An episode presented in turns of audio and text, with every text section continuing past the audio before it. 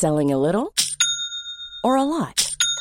Shopify helps you do your thing however you cha-ching. Shopify is the global commerce platform that helps you sell at every stage of your business. From the launch your online shop stage to the first real life store stage, all the way to the did we just hit a million orders stage. Shopify is there to help you grow. Shopify helps you turn browsers into buyers with the internet's best converting checkout. 36% better on average compared to other leading commerce platforms because businesses that grow grow with Shopify. Get a $1 per month trial period at shopify.com/work. shopify.com/work. Hiring for your small business? If you're not looking for professionals on LinkedIn, you're looking in the wrong place. That's like looking for your car keys in a fish tank. LinkedIn helps you hire professionals you can't find anywhere else, even those who aren't actively searching for a new job but might be open to the perfect role. In a given month, over 70% of LinkedIn users don't even visit other leading job sites. So start looking in the right place. With LinkedIn, you can hire professionals like a professional. Post your free job on linkedin.com slash achieve today. Hold up. What was that? Boring. No flavor. That was as bad as those leftovers you ate all week. Keke Palmer here, and it's time to say hello to something fresh and guilt-free. Hello Fresh. Jazz up dinner with pecan-crusted chicken or garlic butter shrimp scampi. Now that's music to my mouth. Hello Fresh. Let's get this dinner party started. Discover all the delicious possibilities at hellofresh.com.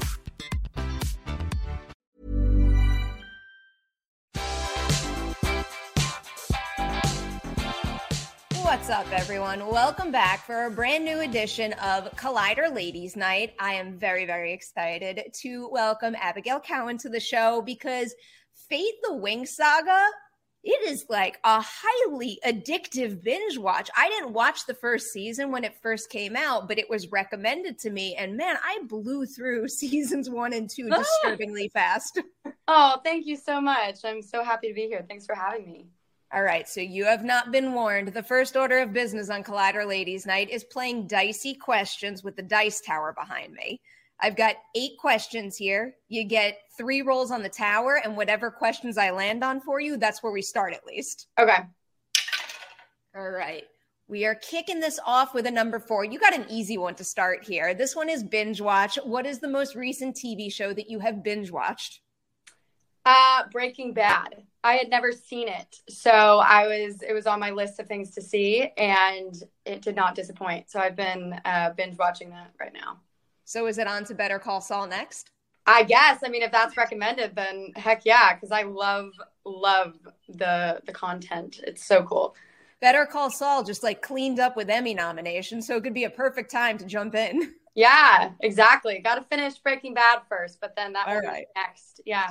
All right, I got your second roll on the tower here. We are moving over to a number two. So, number two is called High Low. Can you give us one audition high, but then also one audition low and tell us what you learned from that low? Oh, geez.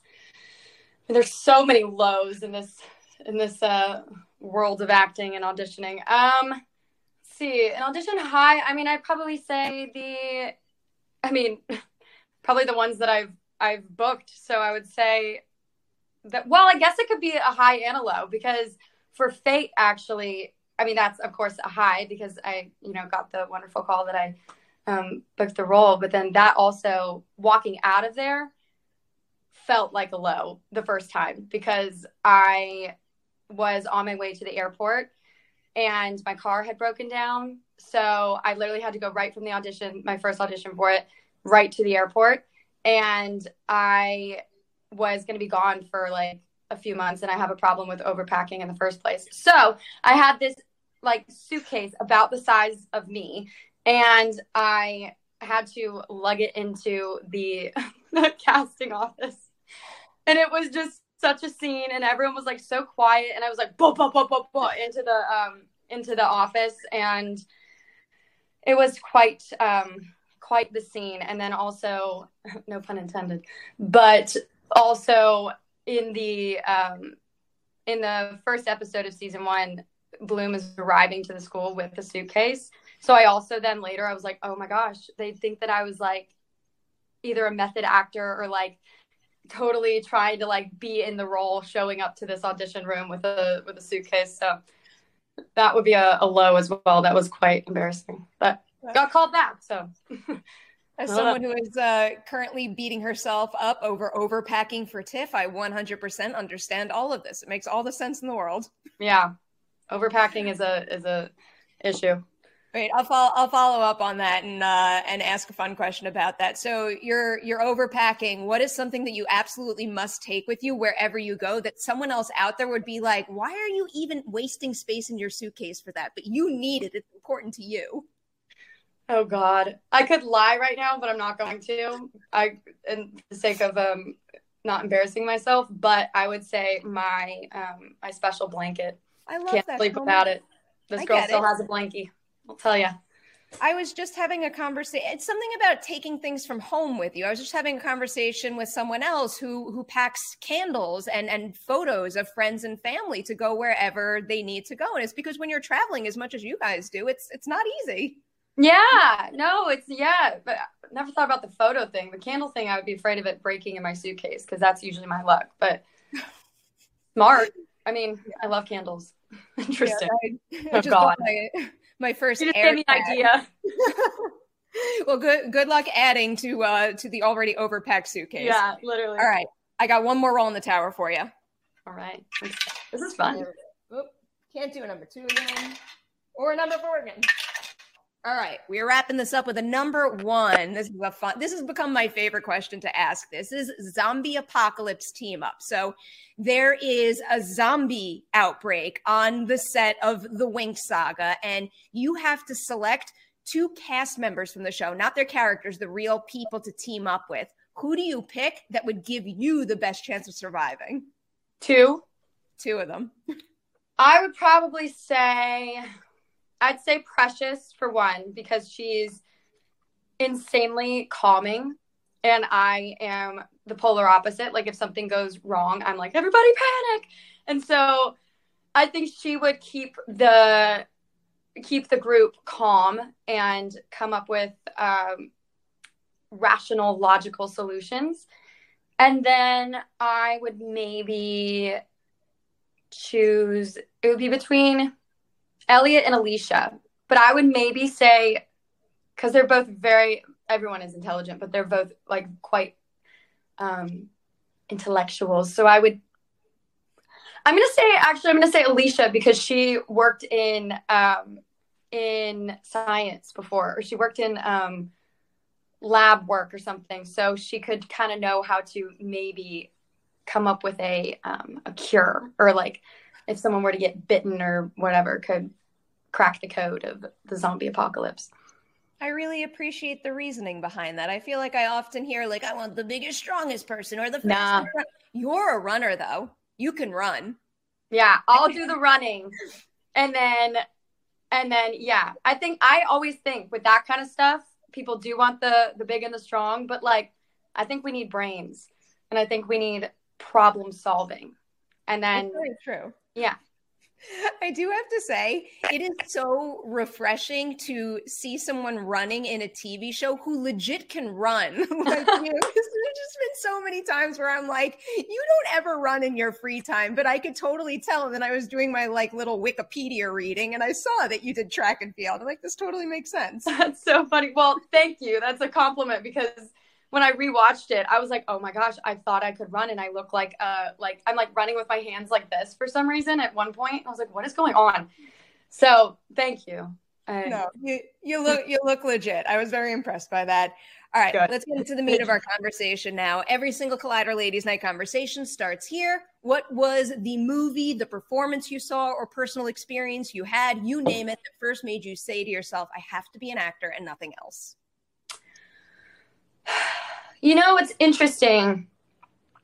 I get asked that a lot and I lately like I've never really like known the answer and like cuz a lot of people have that one thing. They're like I saw this and I knew. It was it's weird for me because I grew up kind of in the middle of nowhere and didn't really we were just always outside playing. And so didn't really watch a lot of movies. Still did like every friday night we would go to blockbuster. And i don't know do you remember blockbuster? Of course, I remember Uh, Blockbuster. but and we'd get a movie, but I would always get kind of the like, I don't know, cheesy kids movies, stuff like that at that time because that's when it when Blockbuster was around for me. But um, I would say, I mean, I grew up loving loving film and loving you know loving TV, but nothing like I don't want to say tasteful, but it was just more, you know, a kid watching movies and TV. So I would say more it came from being outside and playing and creating like different stories and having absolutely nothing else to do but that because my brother and I didn't we didn't really have like it wasn't like a normal neighborhood where we grew up. It was each like we grew up on land, so we didn't really have neighbors nearby. We didn't really know our neighbors. So um, coming from that, I think, and also playing Barbies by myself, realizing like, wait, I could like I literally would get so into the Barbies, like I would like create tears and be like in this story. It sounds so pathetic, but literally playing by myself. And I was like, wait, I could do this for a career. Like this is so cool. So I would say that that it comes from falling in love with um, imagination. I think. I can understand that. So then taking that to kind of the next phase, do you remember the first time where you were able like you knew you wanted to be an actor, but do you remember the first time that you felt like you were really good at it? Like you were doing it whether it was in some sort of program when you were younger or maybe on a professional set and you said to yourself like you know what? Like i have what it takes and i believe in my ability to go to the distance in this business. If i'm being honest i mean i still don't feel like that. Like i think it's like a big i know everyone talks about imposter syndrome. It's you know a big part of that. And then also i don't know i've talked to a lot of other artists and they're just like you're so self-critical and you're so um a lot of us are insanely insecure in our craft too. And i, I don't know if um i hope i get to that point of being like wow i'm great. But like i don't think it there was ever it still hasn't really been a moment where i'm like i can i know for a fact i'm going to be able to do this for the rest of my life because it is such an up and down industry and you genuinely never know and it's um yeah, I don't know if I've really ever fully felt that. I think when I was on, I do remember the feeling of like, I need to really pursue my dreams was when I was on the set of um, Stranger Things. I had a really tiny little role with a couple lines, and I was driving, I think, back from a fitting. And I remember just like having this overwhelming feeling of like, I need to, because I was living in Florida at the time. I was like, I need to do this for the rest of my life. Like I need to at least try or I won't, you know, die happy. Like I need to know that I tried. So I think that was a good that was like a, a big pivotal moment for me. But I don't think I've ever really felt the like, wow, I'm good, you know? It's a weird it's a weird industry. Weird. I always feel like such a jerk asking that question because I'm like a, a perfectionist who is super hard on herself. So if someone yeah. asked that question my way, I would have given the same exact answer that you just did. it's so funny because I feel like so many artists feel like that. Like so many, or people just in this industry in general feel like, you know, there's, it's just a very, um, I guess, self critical. It allows for a lot of like self awareness and self criticism or critique and um, can make it kind of difficult filling out the roadmap here. You just brought up Stranger Things. So did you do Stranger Things before you officially made the move to LA? Were you still studying in school when you did that show? I was. I was. I was um I won't lie, I didn't really want to go to school at all. I was like I just, you know, I was like when you're in, you know, when I was in the small town that I was in, I was like I don't know how I could ever really do this for a career. It doesn't make sense. So I, you know, got into a de- decent school and I was like I'll do it. Um but it was still fully, fully on my heart, and um, acting was. And I actually booked Stranger Things out of my college dorm room. My brother helped me tape, and it was like a like a few lines I had to do, and then I found out I got it, and um, luckily was doing online classes, so I was able to kind of continue. But um, yeah, drove up to Atlanta where they shoot, and met a girl out there who I actually was on the set with, and we were like rash decision. We are like, should we just move to LA? And she was like, yeah, I'm down. So then we ended up rooming together for a couple years, and that was the move. But yes, I was in I was in Florida. I mean, sometimes you just got to do the rip the band-aid off type of type of way of moving to LA. Otherwise, you'll never do it. Yeah, and that was kind of my that was kind of my um my mindset about it. I was like, if I don't do it now, I'm gonna graduate from school. I'm gonna get into that mindset. I'm gonna go, you know, into a corporate job and you know probably love it, but always have it in the back of my mind of like I really want to do acting. But I won't. I will definitely say it wasn't easy coming out here. We were sleeping on mattresses on a floor, sharing a room with no air conditioning in North Hollywood, and it was a definitely a um, a. It's been a journey. I'll tell you that. My watch currently says it's 102 degrees in the valley right now. So as you just explained that, like my heart sank for you. Oh my god, it was so bad. My roommate and I, we would literally be like, just we would be sitting like literally on our mattresses on the floor, like sweating, and we'd be like, okay, we need to, but we couldn't really afford a lot of gas, like, or we didn't have a lot of money for gas money, so we had to save them that. But we would still go downstairs, sit in the car with air conditioning for a bit, and like cool off, and be like, okay, we're good. We could go back in the apartment. It was a, it was not fun. Okay, so when you got out to LA, what did you at the time think was the first right step to becoming an actor? And now looking back, would you recommend that as a first step to somebody else who's first moving out here? I mean, I I mean, first step is I think always, you know, get an agent and you know, some I I felt very fortunate because I had already had my agent out here, so I was able to kind of just get into the swing of things and get to auditioning. Um, so I would say that that's really the I mean the first step is is kind of have a game plan because I think that I've seen it so many times and it's hard because you're managing your own schedule. Um, yeah, having a game plan of how you want to do it, what your next steps are, and I think also treating it like a treating auditioning as a full-time job and that's kind of what i did i was like i'm going to treat this like it's my nine to five and i'm going to if i'm not at an audition. I'm going to be home studying for the next one. And when it hits five o'clock, I'm good, but I will put as much work as I can um, until, yeah, until or in, in the process. And also learning to love auditioning because it's never, a lot of people hate it. But I think if you convince yourself, it's the same thing for me as like running. I'm like, deep down, do I like it? No.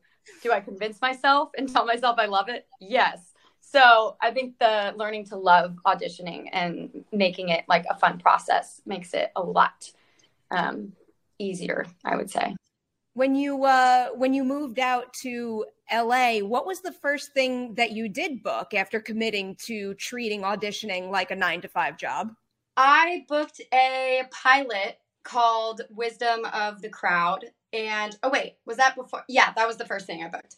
And um, which was like super exciting. And then it got actually got picked up, but then mid season got got canceled. So again, just the nature of the industry, you never know. But yeah, I think that was the first first thing I booked.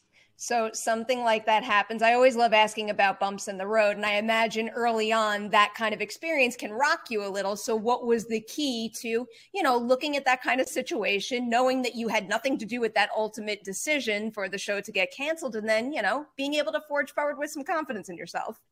Yeah, you know, it's weird because that's again, it's the nature of the industry, so you have to have really thick skin. Um I have learned do not get married to anything in the process of one auditioning, in the process of filming, in the process of it being done, and once it's out. Then you can kind of like have your little celebration, but like, you know, reviews are going to be, could be not so great, or, you know, the project may not do so well. So it's like a weird, I just like don't let myself, and it's probably very, I'm like, people are probably like, go to therapy. But like, I'm like, don't, I'm like, I don't let myself get excited until I, even until I'm like, I, it used to be until I'm on set. And then even after that, you know, because the show, it got canceled. And then I was like, okay, so I can't wait or I can't just like not get excited until I'm on set. I need to wait until the whole thing is released and then even then, you know, if it doesn't do well, you're not having your hopes up and your worth isn't in that one project. And I think that's the number one thing to do. So basically, just never get excited. as as someone who kind of like literally cherishes every single opportunity that comes her way i can't even imagine having to be in that kind of mind frame when you tackle a project but the way you lay it out is kind of necessary in such a volatile business like this right i mean it's so it sounds so pessimistic and such a like horrible way to live but it's like a protection i mean i'm the same way i'm like i can't even believe that i even get to do this for like a living because you know where i came from and it just doesn't seem realistic to even be able to do it in a for a career. But uh, so yeah, every single thing that comes my way, I'm like, oh my god, this is like amazing. But I have to, yeah, it's like a self defense, protect yourself because you never know what's gonna gonna happen or come from it. So it's a and, you, and if it does you know, do well, it's like Christmas Day and it's the greatest thing in the world. And then you can be excited. Exactly. That's that's why you got to go that route. And also, I feel like when you stress about something, it means you really care about it. And I feel like no one's going to have longevity in this business unless they care that deeply about the the art that they're making. So true. It's so true. So it's a fine line of like finding that finding out, like knowing that also, you know, caring this deeply, you're gonna go through a ton of heartbreak more than you know it, i'm not more than most but it's to be a it's to be a um a wild ride i always say it's like high highs and low lows it's never just like smooth sailing like it's because the highs are so high and you're like wow this is a dream come true and then the lows are so low because it's literally your heart on your sleeve and your everything because this you know my job is everything to me so it's a weird weird um thing to balance. Yeah. Oh, I very much understand that. And you power through the low lows so you get to the high highs. And one of the ones that I want to bring up before we jump into Wings Fall Force is Chilling Adventures of Sabrina, which I absolutely adored. But specifically with that one, I was wondering if you took anything from Kiernan as the lead of that show, not just in terms of her being, you know, the lead character, but more so how she carries herself as number one on the call sheet. Because oftentimes the number one on a call sheet can really set the tone in an environment like that. So, was there anything she did on that set that made a big impression on you that you find yourself using on Winx Saga? Yeah, I'm like, I just decided to play it just like Sabrina. I'm like, I'm playing Sabrina. Um, no, I, I, 100%. I mean, I, um, I said this in an interview the other day too, just not even being asked about it because I genuinely feel this way. She was so organized so just like I don't I never saw her complain once or have a negative outlook on anything. And that did genuinely set a tone for everyone else. And it was just like a how can we ever be like, oh, I'm tired. It's been a rough day. Well, one, how could we? We have our dream job, and it's the most, I mean, beautiful thing in the world to be able to do it. And two, how could we when, you know, Kieran is working day in, day out, comes to set prepared, never misses a line, is always there on time. It set a standard for us as well. We're like, we work like two days a week. We can't like mess up here because if she's doing that, then so it definitely um, was very inspirational and I learned a ton. And definitely learned in that moment, like in that time of of um, of filming mm-hmm. that I would have not been able to do that, what she did. And it's funny because I actually originally auditioned for Sabrina and am so happy that, you know, I, I had never been a number one ever and I had no idea what it entailed. And being able to go through that and, you know, watch how she handled it all was just a humongous learning experience. And I don't think I, I mean, could have at all. I mean, she was just the perfect Sabrina and the perfect number one. And yeah, I mean, everyone still talks about it. They're like, it was just crazy how hard of a worker she was. She was like 18. I was like, how is this like possible? But it is, yeah. Yeah. When I was that age, I can't imagine carrying myself with such professionalism. So it really does blow my mind when I hear about young actors just carrying themselves in such a manner on a show. It's so impressive. And that that paves the way to Winx quite yeah. nicely. So even with her setting an example and even with having had the experience of being on the sets of two other major Netflix series, what is something about the way that Winx Saga was shot in season 1 that all the experience in the world could never have prepared you for? Something that really caught you by surprise when you got into it? I think I well, I was prepared because of watching how Kiernan did it and the way that she valued her sleep and valued her eating and valued her everything was like you need to be healthy you need to like because it creates energy. That again i'm so happy i learned because if i hadn't done that that would have been a very big um, issue. But i mean no one can prepare you especially a, a florida girl for the cold weather. So i think that's what it was. That would be like the number one but it was like i I yeah, I like had seen snow like twice in my life, and then there was no snow, rainy and cold, and it was supposed to look like we were in um in like summertime. So I was in like you know maybe like a light jacket or like short sleeves and freezing cold in the winter with rain. So that was definitely a um and then trying to get your lines out too where your like teeth are are like chattering you're like like trying to have a scene it's like that was interesting, but um, yeah, got used to that real quick. So I I am a big old baby in the cold, so that answer speaks to be a little too much. Um, another part of the process of making a show that really fascinates me is uh, I don't even know if you did this. Maybe I should ask you if you did this first. Was it the kind of situation where you shoot the first episode and then you go on hiatus for a little bit, like a pilot episode? No, no, we just went right through. We started and we just didn't stop. So it was uh yeah, it was a pretty heavy heavy schedule season 1. Season 2 was a bit less like of a heavy schedule. It was kind of you know, we're focusing on more of other characters and their storylines as well. So kind of um I think gave a little breather for all of us, but I yeah, no, we were it was every single day for me and I honestly learned like I would prefer that over having time off any day. Like I love being in a routine and I love having, you know, something to also hold me accountable because in in your off time you're like, okay, what do I do with my day now? Like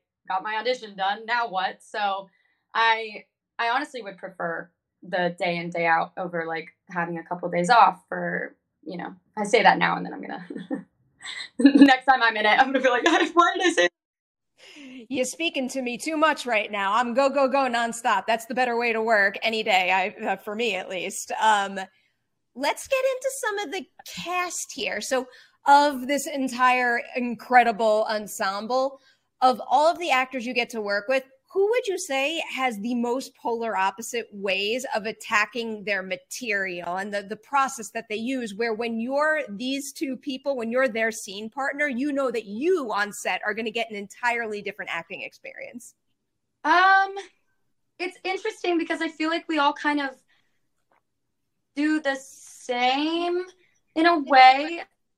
I i would say i more so in like when it's like a pretty serious like scene, I will kind of be in it.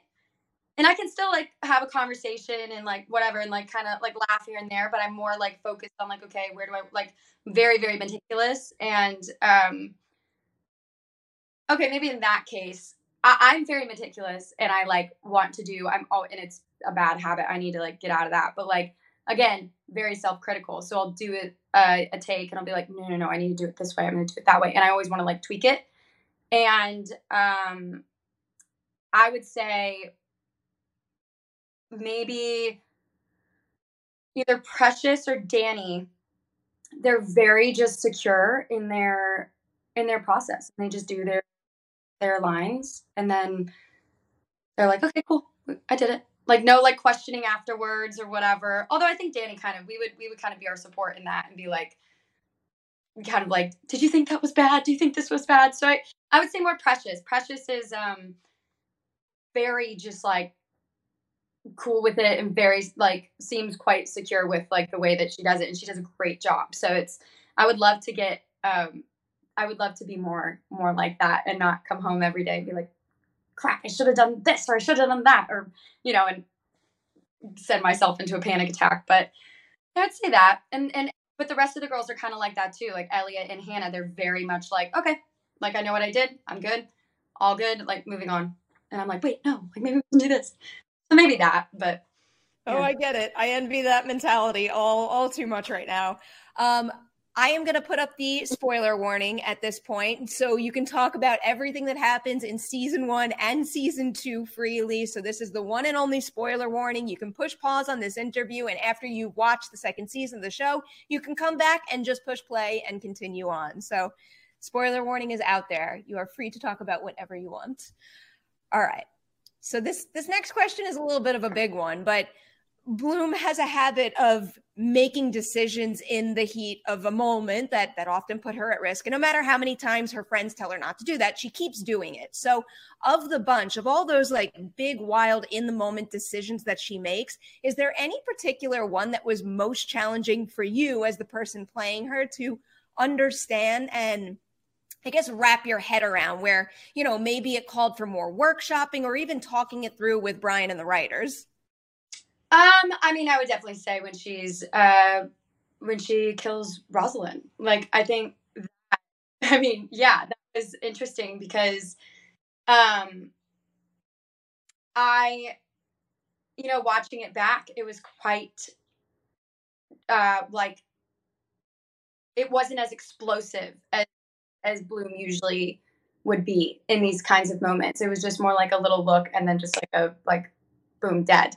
Um, but that took some discussion of like, I was, it, it was, it, that was challenging because I was like, okay, you know, this is where her, her powers are at their max. And it's called, she's, she calls it losing control, but is she really losing control? Like, and she admits later on, no, I knew what I was doing. And so that was kind of a weird personally thing for me to kind of figure out how to play because I was like, I wanted there to be a bit of a difference between being like, I'm angry, like losing it, to now, you know, sometimes the most powerful people are the quietest. And I was like, what if this could be a new kind of moment for her, a shift? Because it is the first time she's like genuinely losing it. And um yeah, watching it back, I was like, okay, interesting, because we did two different types. We did again. I'm like, no, no, no. I want to try it this way. I want to try it that way. So we did do one where she did lose it, and then we also did one that's more, you know, quiet and just she knew what she was doing, and you know, little look of the look in the eyes, and then boom, this whole explosion happens. So it's it's always weird too as an actor to look back and to see which take they chose. So um, I would probably say that one, but they you know, they chose the, the quieter one. So I was like, all right, cool. Go, I, I will say it, it caught me by surprise because it was different. And I feel like at that point in the show, especially at that point in the episode as a cliffhanger for an episode, I mean, like that was so incredibly effective. Where after the credits hit, I was just like, holy shit, what happened? Well, thanks. Cause I was like, I don't know if I made the right choice. Once again, I'm like, shit, should I have gone like more, like, should I have gone bigger? Yeah, it's a it's, you know they chose it so i was like it were it works quite well. It was very effective in the moment. Um so here's a here's another big question ish but another part of the the process of making a show that always fascinates me compared to making a film is that when you make a film you go in knowing your character's full arc but when you're making a tv show there could like be major things about a character's past that you don't find out until your character needs it in the moment. So it was making me wonder at what point were you told the the truth of where Bloom came from so that it informed your performance when necessary, but not too soon. Yeah, you know, I you're completely right, and a lot of people don't know that, but it about the it coming like as the episodes the same way for for the audience. It's the same thing for the actor. Like I don't know what I'm acting about the next episode. Like I don't know how to transition into this. So yeah, I found out. Um, I can't. I mean, it was like a year ago now, so I'm like trying to like pick my brain. Was like, what? what did happen? Um, not on the show, but in the in the filming process. Um, I think I well, I sat down with Brian in the beginning and I was like, can you just give me an overview, like just an idea? And um, he gave me the overview. He didn't give me a lot of details. And um, basically told me, okay, in the first like however episode, many episodes, Bloom is kind of, um, you know, she's struggling with the guilt of letting Rosalind out and kind of not trusting her now and kind of you know just found out this really big news about her past a little bit and this is in the second season.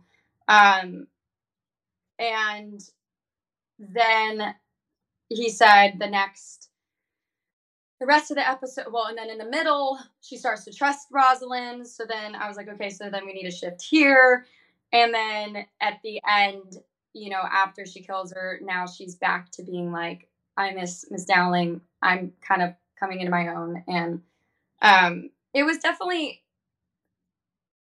i mean i don't know it was interesting to kind of dissect and to figure out how to do because again we film out of order.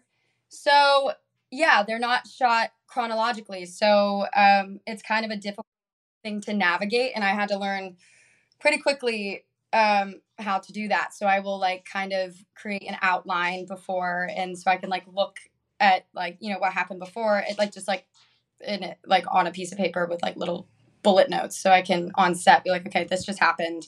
I can go into this. Um but again some of the cast members don't even have to do that and i'm so like in awe of how they just pull it off yeah so that's kind of all that i got so i didn't really know i just kind of knew like the overview and um it kind of it got out because um danny is quite persistent and would go to go to Brian, our showrunner, like all the time and just be like, hey, Brian, and like sit in his office. And Brian, Brian would be like, hello again. What do you want? He'd be like, so tell me more. Tell me about the series. And he finally, he got it out of him. And Danny called me immediately and was like, this is what happens. Like, like Bloom finds this out and blah, blah, blah. So that was, that was helpful. But, um, yeah, you really don't get a ton of info. And I know, um, season one, I didn't get really much at all. So it was quite uh yeah it's it's quite different than doing a film because you have the beginning and the end and you can navigate how you want like each one to be. But yeah for then also season two or each scene to be for season two it was more um yeah just hoping that it it came across. And i did want to show kind of a like a I guess a growth in Bloom and a difference between, you know, her being really you know, in this season she's quite like it's so sad. She's quite blue all the time, you know, she's because she's going through so much. So um I had to incorporate that along with kind of, you know, towards the end having a more of a bittersweet realization and and also in season two, I wanted her to be a little bit different than season one and a little bit more, you know, a little less explosive and erratic. And I wanted it to be kind of show like there's, you know, a shift in her and a growth in her as well. And with these new powers that she's like kind of honing in on. So to answer your question, I hope that answered it, but that was a lot of, that was a big answer.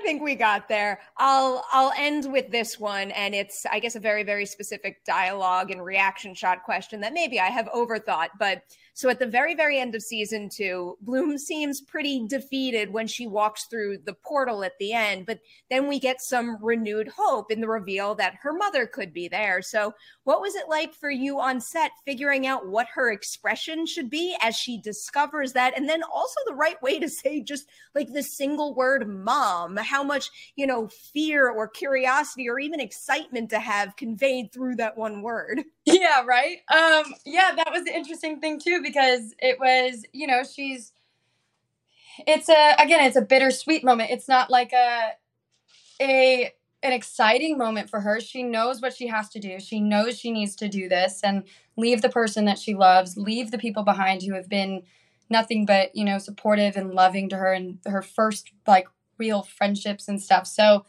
um I definitely wanted it to be yeah, blue and bittersweet. And then almost I wanted it to to answer your question, we did the the mom line about like 50 times. I'm not kidding. It would be like, mom, mom, mom.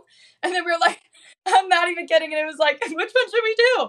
So um, we definitely did it in a lot of different ways because once again, I'm like so indecisive and I it is a hard it was a weird line to do, especially ending the series with that. So um yeah, uh I think they just chose the one that they thought was gonna give the biggest cliffhanger and um yeah but I, I kind of also wanted it to be a bit more like she's finally in this world and it's more of like a almost a dream state for her of like whoa i feel like home or found in this. And then getting drawn towards that tower and just like almost knowing like what she's about to find and then also being a little shocked by what she's she finds and um, curious and sad and happy and all of those things. So, but we to answer your question, we did it like 50 times. So I don't really. I wish I could tell you like, oh yeah, no, I knew it was gonna be this, but I really didn't. I was like, hopefully this sticks. And I mean, it's it's tough when you have a single line that needs to convey so much, and you could feel the weight of everything that you just rattled off there, which I think is totally necessary in a season-ending beat like that.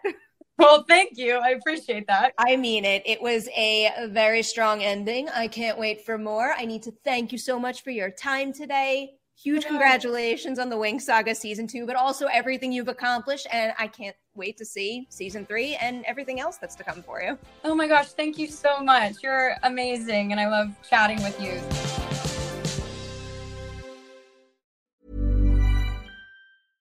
Imagine the softest sheets you've ever felt. Now imagine them getting even softer over time. That's what you'll feel with Bowl and Branch's organic cotton sheets. In a recent customer survey, 96% replied that Bowl and Branch sheets get softer with every wash. Start getting your best night's sleep in these sheets that get softer and softer for years to come. Try their sheets with a 30-night guarantee. Plus, get 15% off your first order at bowlandbranch.com. Code BUTTERY. Exclusions apply. See site for details.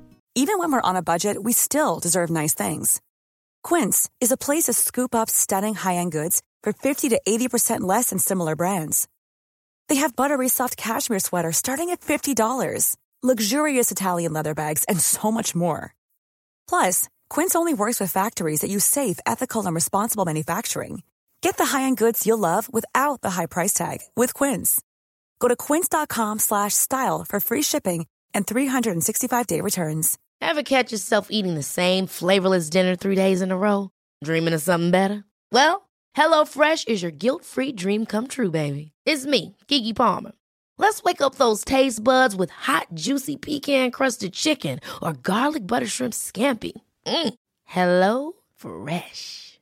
Stop dreaming of all the delicious possibilities and dig in at HelloFresh.com. Let's get this dinner party started.